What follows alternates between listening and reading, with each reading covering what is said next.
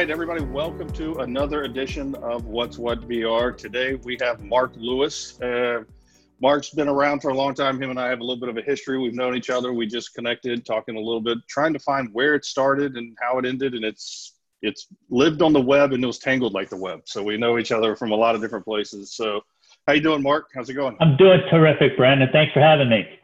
Awesome. I appreciate you making the time. With everything going on, everybody's just is as I talked about, you know, we're as busy as we, you know, have been. Um, you're actually down in New Orleans, so you probably understand this.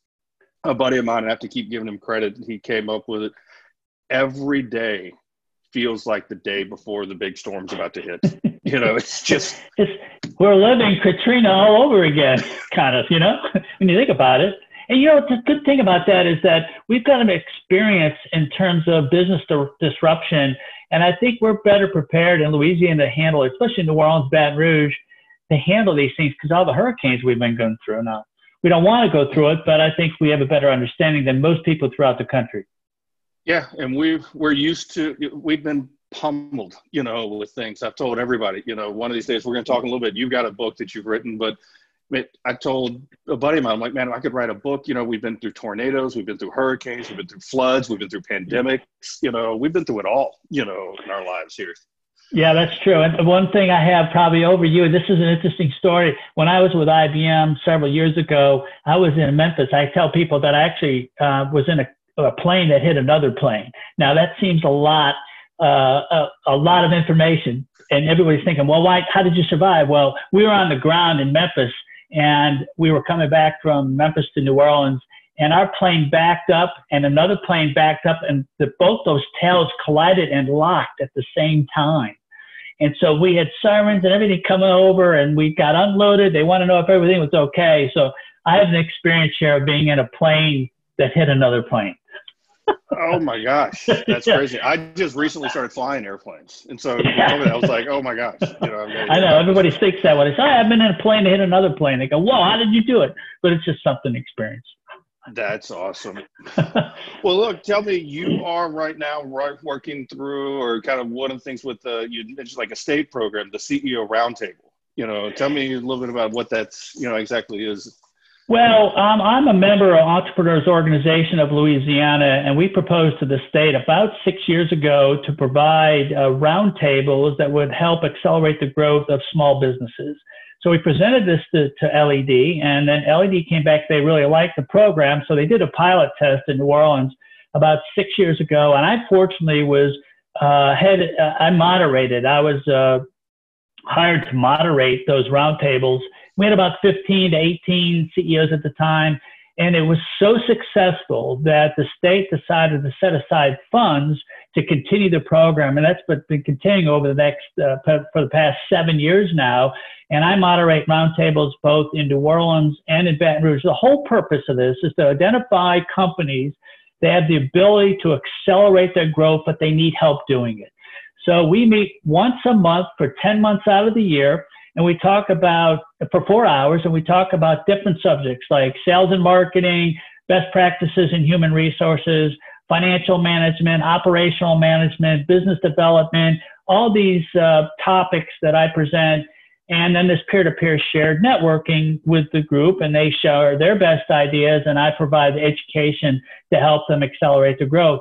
And every investment, the dollar dollar investment that the state makes in this program, they get eleven dollars in return. So that's how successful it's been, and they're doing it in six states now. Really, that's amazing. That started here. You know, it so. started. Yep, it started in New Orleans. The next uh, year, we did Baton Rouge in New Orleans. It was so successful, and I was honored to be able to do it. That they'd expanded across the state now. And it's a great program, and it's free businesses can apply, now's the time to apply. So if there's any businesses out there that want to apply, minimum of 600,000 in revenue typically, because we don't want too small companies, and it goes all up, all the way up to 100 million in revenue. We have a good mix of small and large businesses. The large businesses can share their experiences, and it's been just really successful. And the demand is great. You have to go to opportunitylouisiana.com and to apply and the applications were extended because of COVID-19. And so I think they may end at the end, uh, probably right around the May 15th, 20th level so we can start the program in July. Wow, I bet that's been incredible. Have, um, have, y'all had little extra meetings, you know, here or there, or jumping on calls? Have y'all done anything with what we're dealing yeah, with? So, right yeah, so what happens? What the good thing about it is, is these programs, you know, last for 12 months, and then the CEOs say, "Look, this was so successful. I want to continue," and they had no mechanism to continue. But now LED has provided this what they call this LED growth network. Anybody graduating from the CEO roundtable goes into this growth network along with the people that have taken the Goldman Sachs program and those people have taken economic gardening through the state. So now they've built out this small growth network of, of companies that meet regularly. Now, the benefit of what I've done is some of these people have said, Hey, I want to continue. This is a great program. And so I've created what they call the CEO Masters Roundtable. People who graduated from the LED Roundtable now want to continue and I've been able to do that both in New Orleans and in Baton Rouge.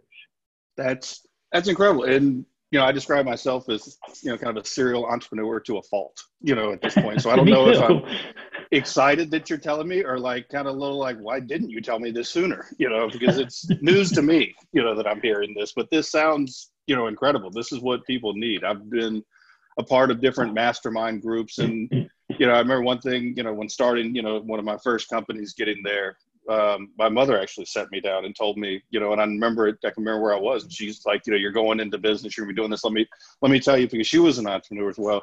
She goes, let me just tell you, it's lonely at the top. No doubt. And, and the, the, the ability to be able to uh, network with these CEOs is really beneficial. Now, this is not um, an easy program because every session they have to do a homework assignment. The homework assignment could be write your vision statement and your mission statement. The other homework assignment would say, tell me what your goals are. What is what is and then another homework would be sales and marketing as it relates to uh, target marketing. Uh, do you understand how do you market and promote? So they have to do the kind of things that are necessary to make them accountable, to make sure they take that information back and implement it. And that's and it's you say it's almost you know sometimes people don't realize when you say sit down you know write your mission statement you know or you say it in passing like oh i got to write a mission statement. When you sit down and pen hits paper or you know keys hit you know that doc you know that mind can go blank sometimes and you really got to sit there and focus and go you know okay what's the mission? What's the story you know and then you end up writing things down you're going well that's not really the mission. That's what i've got to work on for the next 90 days. And then you go well that's really the next 100 you know how can this be infinite you know well, the mission and vision statement is really designed for your employees. They they want to know what direction you're headed. If you don't have something like that, sometimes they don't understand what the mission and vision is of the company. Being able to put that together and express that gives them a roadmap as to where they're going. One of the biggest things that any organization has is to deal with their employees. How do we motivate them? How can we change the culture that we can work as a family? And so that's a really key component. And I've done some really unique things to define what best fits a culture and how you determine whether employees will fit that culture. And I always say the biggest way, the best way to lose A players is to tolerate C players. You got to get rid of those toxic employees so you can go forward. That's a big deal for me. I've heard that, you know, time and time again, you know, and you hear people use the expression, you know, 90% of the work's done by 10% of the people, but, you know, really you need everybody, you know, you need all, you know, A players, you know, and. Well, it's really especially true now based on what we're going through in this environment. You got to make sure that your A players don't go look, look and go somewhere else. You really got to spend special attention on keeping your current employees and what you can do. Be empathetic, be understanding, listen to them, have these daily huddle calls. All that enters into and making people feel like they're special and they're part of something. That that's big in any corporation. Yeah. We have our traditional and our publishing, you know, companies. We have our traditional, you know, mission statements and you know vision statements. But one of the things that I incorporated into it was uh, jobs and just turned around and said that we have two jobs, you know, that we do at this company. You know, one is to inform and educate and be a resource for our community. You know, job one, and yep. job two is make our advertisers wildly successful. Period. You know, no matter what you're doing in the company, it should align with one of those two jobs. You know, I heard a great statement from one of my CEOs that were in uh, a roundtable, and what she said was this if you take care of your employees and you make them really happy, they'll take care of your customers. And I thought that was a really defining statement. Take care of them, and then they'll translate into those uh, customers. And when, of course, a happy customer is a great customer because they'll make referrals. I mean, there's so much that goes into being a successful business, but it's really not that hard. Most people don't realize some of the simple things you need to do to make a business successful. It's not that hard. It's it's an old spin on one of my favorite quotes from uh, Zig Ziglar. You know, you can have anything you want in life as long as you help enough other people get what they want first. Exactly. And that's what spurred me to write my book. Everything that I was seeing within that environment, you know, started back in 2016 when I just saw these things. I go, I can't believe people are doing this. Like, they're, why are you doing that? It's so self-centered. Like a perfect example is, you know, people when you come to a stop light, right, and the and the light changes, and there's people that walk right in front of you, even though you have a green light. It's like, why aren't you aware of that? And then if it does turn, why aren't you going very fast across? So what you're doing is you're respecting that person's in the car and their time. They need to get somewhere. All that thing, all everything that has to do with uh, thinking and serving others is what I wanted to put in my book because I saw culture changing in a way that became so self-centered and so selfish that I needed to find a way to get that on paper because it was bothering the hell out of me. That's funny. I was in the car a while back, and I've always made it a point. It was me and somebody else. We were going somewhere, and we were kind of going down down the street or something like that. And I started yeah. to stop, and there was no reason to stop, but it was raining. But there was somebody that needed to cross the street, and so right. I'm stopping and kind of mm-hmm. waving them across, and right. they didn't catch on what was going on. They're like, "Why are you stopping?" I'm like, I'm not going to sit in the rain. I can sit here for 30 seconds. Let them get on with their way. You know, let them do what they need to do. You know, it's not going to hurt us to sit here for a little bit and let them. And we need more people to think like you because they don't. That's exactly right. You know, it's funny. I, I think about this. You're running. You go down there and you, you're behind a car and they throw trash out of their uh, of their car in the highway. You've probably seen that. in The cigarette butts and all. Okay, so my question to you would be if you're in the middle of your living room and you're eating a sandwich, would you throw that trash in the middle of your living room and leave it there? Absolutely not. You know why? Because now they can internalize something that is self they, they can internalize something once they get outside their external domain they don't care about things like maybe, maybe we did 30 or 40 50 years ago people don't think that way when i internalize i care or I, what i call give a damn when i get outside my domain do I care about other people? And the answer is it wasn't like that 40 or 50 years ago. It's become more and more of that this today. And that's the reason why I wrote the book to change people's mindset and get them to think. That's, you know, that's, it's a, I love the title. It pulls me in, you know, and frankly, yeah. I think it's a perfect, you've got to give a damn, you know, and at the same time, there's a lot of people, like you said, that just don't. And it's like, where did that break down? you know, in society. How did we get there? I used to say all the time, like I, you mentioned throwing the trash. I can't stand that, and I can't stand someone who steals. You know, right. oh, I know. If, you know, if you need money, come tell me. You know, right. I'll give you. You know, I'll give you what I can. You know, just don't take it from me. Don't. It's not yours. You're not entitled to it. You know. So, right. what'd you find through the course of writing this book? Well, what I found out was um, society as a culture has changed, and there's several factors that have caused that. And in my book, I've identified nine factors. One is technology. I think technology has been great for helping improve product productivity, but it's also lessened our communication face to face. Now we send text messages. Now we send emails. Uh, um, instead of calling somebody up, we'll send them a text message. And some communication gets lost in, in that way. Face to face, you can see people nonverbal, what they're thinking, uh, how they're reacting to things, more of that communication.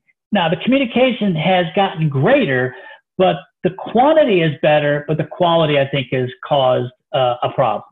The other thing is um, government. I think government has bred entitlement. I look, I'm all about helping people, but there's got to be an end point. That end point is I'm going to give you everything you need to succeed, but if you choose not to, I can't help you anymore. It's an attitude. I want to make sure that people feel like they're responsible and respected. um, there's things like um, special interest groups. That that's a huge problem, especially in the government, because you can contribute to a special interest group, and the, the special interest group can spend billions of dollars on things and not have to worry about it because there's limitations in terms of what you and I can give to a political candidate, but there's not limitations for special interest groups. And there's other areas uh, like I talk about wealth and the poor and the wealthy and how that compares.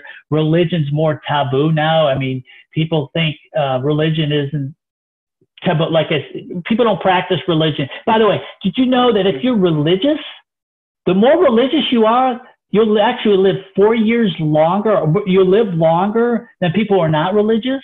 It's kind of interesting.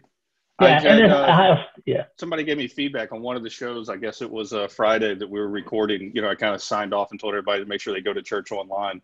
Yeah. I got flack for it. You know, like don't tell me what to do. And it was like, you know, come on. You know, and I think a lot of what maybe you know, when you were telling the story, you know, in society and with phones and stuff, I look, I've got a, I've got a 12 year old and seven year old twin boys. Last year we gave her her phone, her first phone, and yeah. I messed up. You know, as a parent, we kind of gave her the phone, and we were on a trip, and I wrote a piece about this. But the first time it was like the following Monday. She got it on a Friday or something. I had to call her the first time, so I dial her number. You know, we're in the house, and I'm like, oh, she'll like it, so I call, and the phone rings, and then the first thing I hear is what? I was like, do that to me too. and I was like, oh no, down the stairs, give me the phone. And it made me think. It was like, you know, I just got handed this device over. When I was a kid, I remember we learned certain etiquette. You know, remember it was like you don't call people, you know, before 9 a.m. and you don't call them after 9 p.m. You know, and when you answer, this is, and we were told this is how you answer the phone. You know, and this is what you say. You know, to go get some. I, I haven't done that, and I think you know that that little bit of erosion goes a long way. Yeah, it's called respect, right? Um, and mm-hmm. there's less respect for people. It doesn't matter who they are. Look, I could, t- I run a company. I could take the garbage out just like everybody else. It doesn't bother me to help people. It doesn't matter what what position they are. It's all about respect. Let me get back to religion, though. Here's the problem with religion like there was a situation in in city of Slidell, and there's been this uh, "In God We Trust" at the top of the thing, and someone looked at that and said, "That's offensive." Well, look, it's been there for 30 years. Why should that be offensive? See, what happens are it's never been a problem before, but now people are taking that and thinking that it's personally directed at them. That's not the case. You don't have to look at it just go about your business. And that's the problem. People are now taking things that are out there, it says God, that it's directed at them. It's not. And that's the problem with religion. Look, all religions, my wife told me this, all religions teach kindness. Like, no, they don't. There's someone to the, like all these other religions. I don't think that's true, but they do. They just do it in a, in a way that we don't agree with, right? But that's the problem. We can't take religion. Look, if I were to shove a Bible in your face, yeah, that would be offensive, but I'm not doing that. It's we can't pray at school. Why not? If Papa wants to do it, you know, I'm going to take flack for that. But anyway, I just think religion is now not directed at you personally. Let people do what they want, be religious. And by the way, be more religious, you're going to live longer. Who doesn't so want to live longer? It's science, right? Yeah, yeah exactly. Statistics. So yeah. tell me, how long ago did uh, Give a Damn come out? Well, I wrote my first book in 2016, and I look. I took about it took about seven years to do it, and I kept going off to a library. I had all these ideas. I had 60 pages of information that I dictated over two years, and finally put it on paper, reorganized it, and I never would get it done. And that went on and on and on. I had business to do. I had to make money, right? Because making book is not very money made. You don't make money much at that unless you're big, and I hope to be big. But anyway, 20, by the way, 20% of everything I do goes to the Team Gleason Foundation. He wrote my opening forward to the book. So I said, Steve, if you do this, I'll give you 20%. But get back to my story. I couldn't get it done. I hire interns. This intern came in. I didn't want to hire her. She looked like she'd been in a gutter, to be honest with you. I mean, I shouldn't say that, but she looked bad. She wasn't very social we worked for two weeks. I hired her because I felt sorry. Two weeks later, I go, you know, I'm trying to write this book, and her she lit up like a Christmas tree. I go, what, Amy? She goes, I love editing books and screenplays. I said, I've got a project for you. Six months later, I had my book. I did it myself. I thought it was okay, but there was something missing. And about a year ago, I reintroduced Give a Damn, same theme, but I had a journalist and an editor. She rearranged everything, took care of everything. It was amazing what she did. I had the story about my dealing with Nagin in there, a lot of personal stories in there about helping Nagin put him in jail. That's a long story in itself.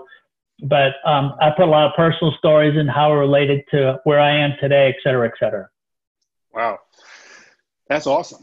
You know, writing a book, you know, I've talked about it. I've told other people. I know people that I've told to write a book. You know, it it's daunting. You know, it's hard enough. I've got a column I write every month, and they're actually waiting on me to do it right now. I'm behind schedule. You know, as it is, but I don't know that I could ever get to that point of writing. You know, the book. But somebody told me that's some famous author basically. I remember somewhere saying along lines, "All you got to do is just write one page a day." You know, and you'll be done in a year. You know, that's not easy to be honest with you. It took me a long time because you have all these other distractions, but I finally got lucky. I got to say, it was a God, a gift from God above that brought me Amy and then brought me Molly to redo the second book. And now I'm very much engaged. I want to take this nationwide. I've uh, did a, a video on the silver lining on the coronavirus and how it relates. Now people are thinking now or giving a damn about other people than more than we've ever. Maybe it was the pandemic that created this, and I've created the uh, American Accountability Pledge that I want people to take about respect, morality, all that kind of stuff. I created a Congressional Accountability Pledge. Look, Congress needs this more than anybody, right? So I created this Congressional Accountability Pledge. I sent it to everybody in Congress, every one of them. And guess who responded? Nobody. Really? Yeah, I didn't get any response. They all wanted me to sign up for their uh, web page and get information, but I didn't get anybody respond and say, "Hey, th- I think this is a good idea." I even met with I, Steve Scalise on it too, but I think he might help me.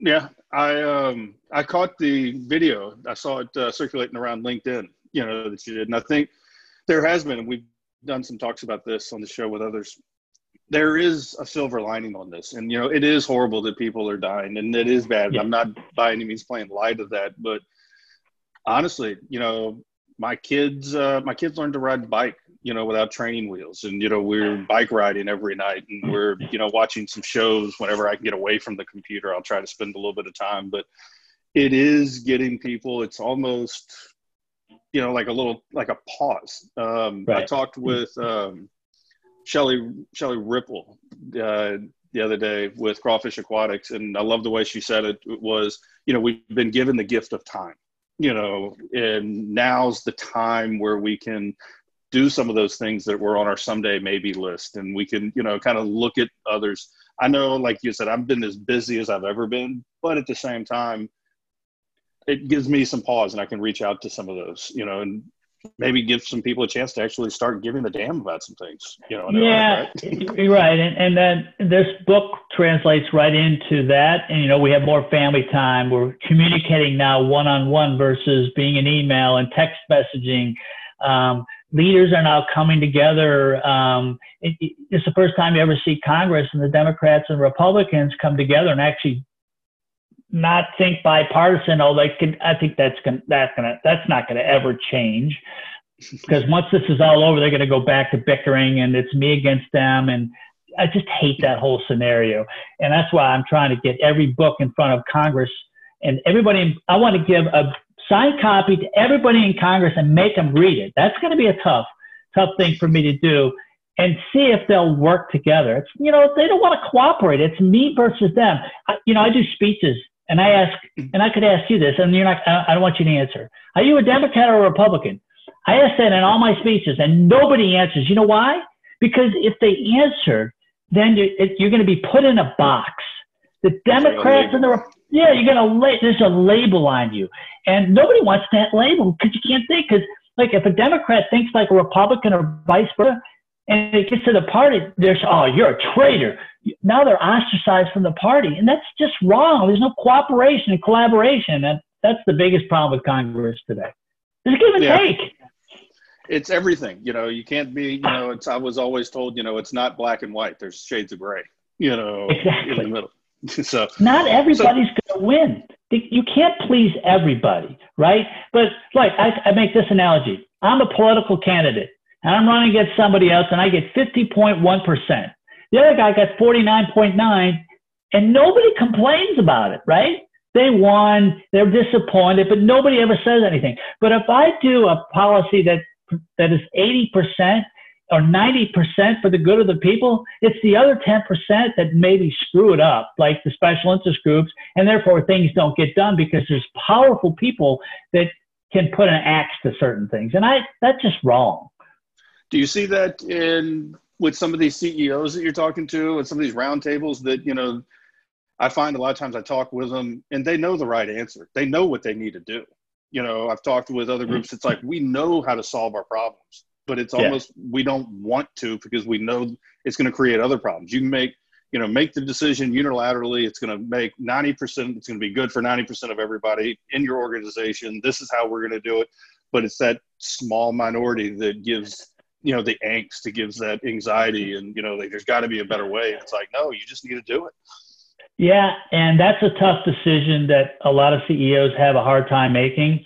But I always go back, you know what's right. Most people know what's right versus what's wrong. The reason why they do the wrong thing is they can justify it in their mind as being right. Now think about that. Like you wouldn't go out and just go kill a baby, right? I mean, you just take a knife and, but if you had some reason and it was a bad situation and and you could find a reason that you would do something to hurt a baby, then you might do it. But it's not the right thing to do. It could be jealousy, it could be money, could, anything. People know it's right, but do the wrong thing because they can justify in their mind as being right. And that's what we have to change. We have to think. But the CEO, look, like I said, we can't please everybody. But if you can please 90, 80, 90%, you're doing the best. And sometimes those decisions are hard to make, but you have to do it because it's the right thing to do. Yeah, got to be a leader, right? You know, yeah, leaders, leaders can be tough. Leaders have to make very hard choices. They have to lead. They they can't please everybody, but for the good of most is where it's at. Awesome, Mark. Well, tell me, is there anything we're forgetting, you know, right now? Anything that we need to get out? I'm kind of looking over some notes. Um, talked about the roundtable. We talked about the book. You know, you're in New Orleans, but you know, might be making your way to back to Baton Rouge. You know, here soon. Yeah, so yeah. My wife has got a yeah. My wife's got a new uh, job at Episcopal, and so we're excited about that. She's got a major project for creativity and helping kids K through 12. But you know, one thing uh, I thought that was really beneficial in the book is this. It's this question I would ask when you're getting ready to do something, and you got to think before you do it. What would you do if you always knew your mom was watching you, or a mentor was watching you, or God was watching you? What kind of decision would you make in terms of what's in your head? And I, you know, I use that uh, as a basis for making decisions, but I also I have these wristbands too that I give out to everybody, right? When they get a book that says give a damn. And I have to be constantly reminded uh, on a regular basis that it's not hard, it's not easy to always think and do the right thing, but most of the time this, this makes me realize some of the things that I need to do differently. And, I, you know, I, I'm just passionate about taking this message to the world you know, I'm just a little guy, right? I need some big guy. Like I sent an email to Tim Tebow last night, right? Say, hey, look, I got this book. You guys doing, you're doing all these great things. Very religious, right? He gets ostracized because of it, but uh, which is wrong. But I'm trying to get, I need to get somebody really big that can just take this theme and have all of America adopt give a damn. Do you think about that. We all give a damn. We all give a damn. It might change the culture and how we relate to each other because the more we do for others, the better we feel and everybody's happier. It really is, is yeah, a big deal. And I was thinking, you know, leading up to, you know, our call today, I think, and maybe if you'd agree or not, either way, let me know. I think it's we've got it when we say, you know, give a damn.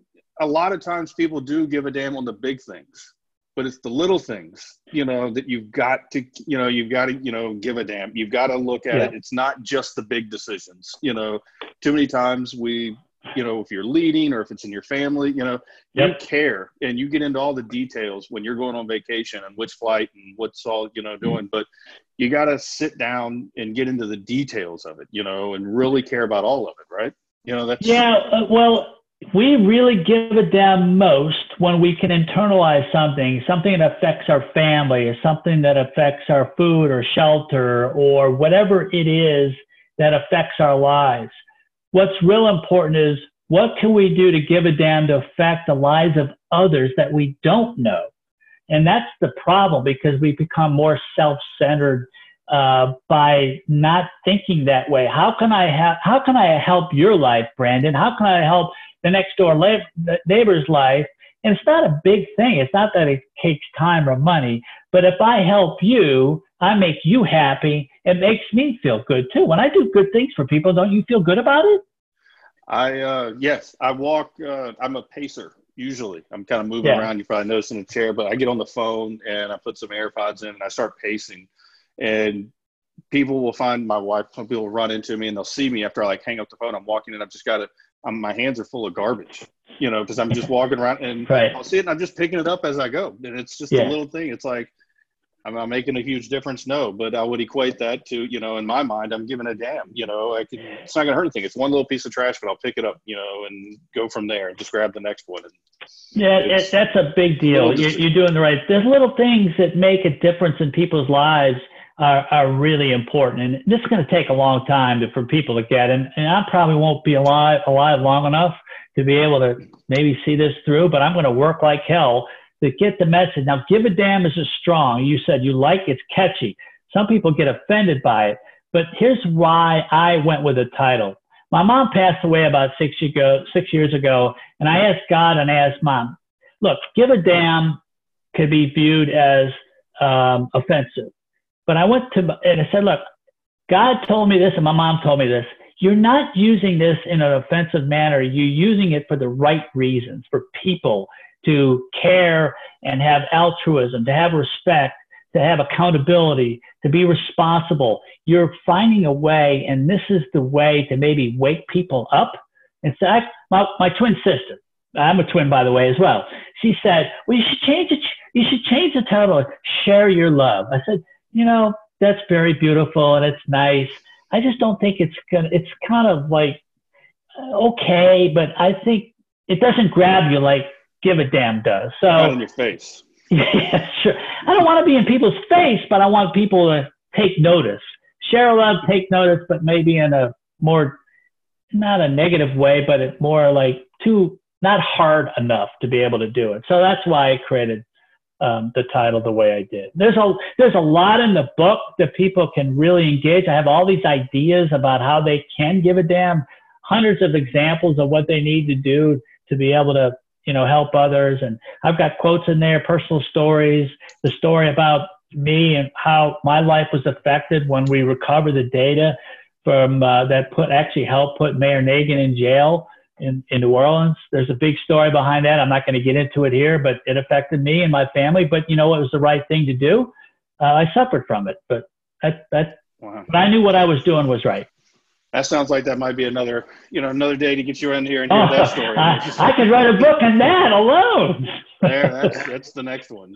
Yeah, I don't know about that. Well, Mark, I appreciate it very much. As, we said, we've all been extremely busy, giving up the time today to kind of run through, talk about the book, talk about the roundtable.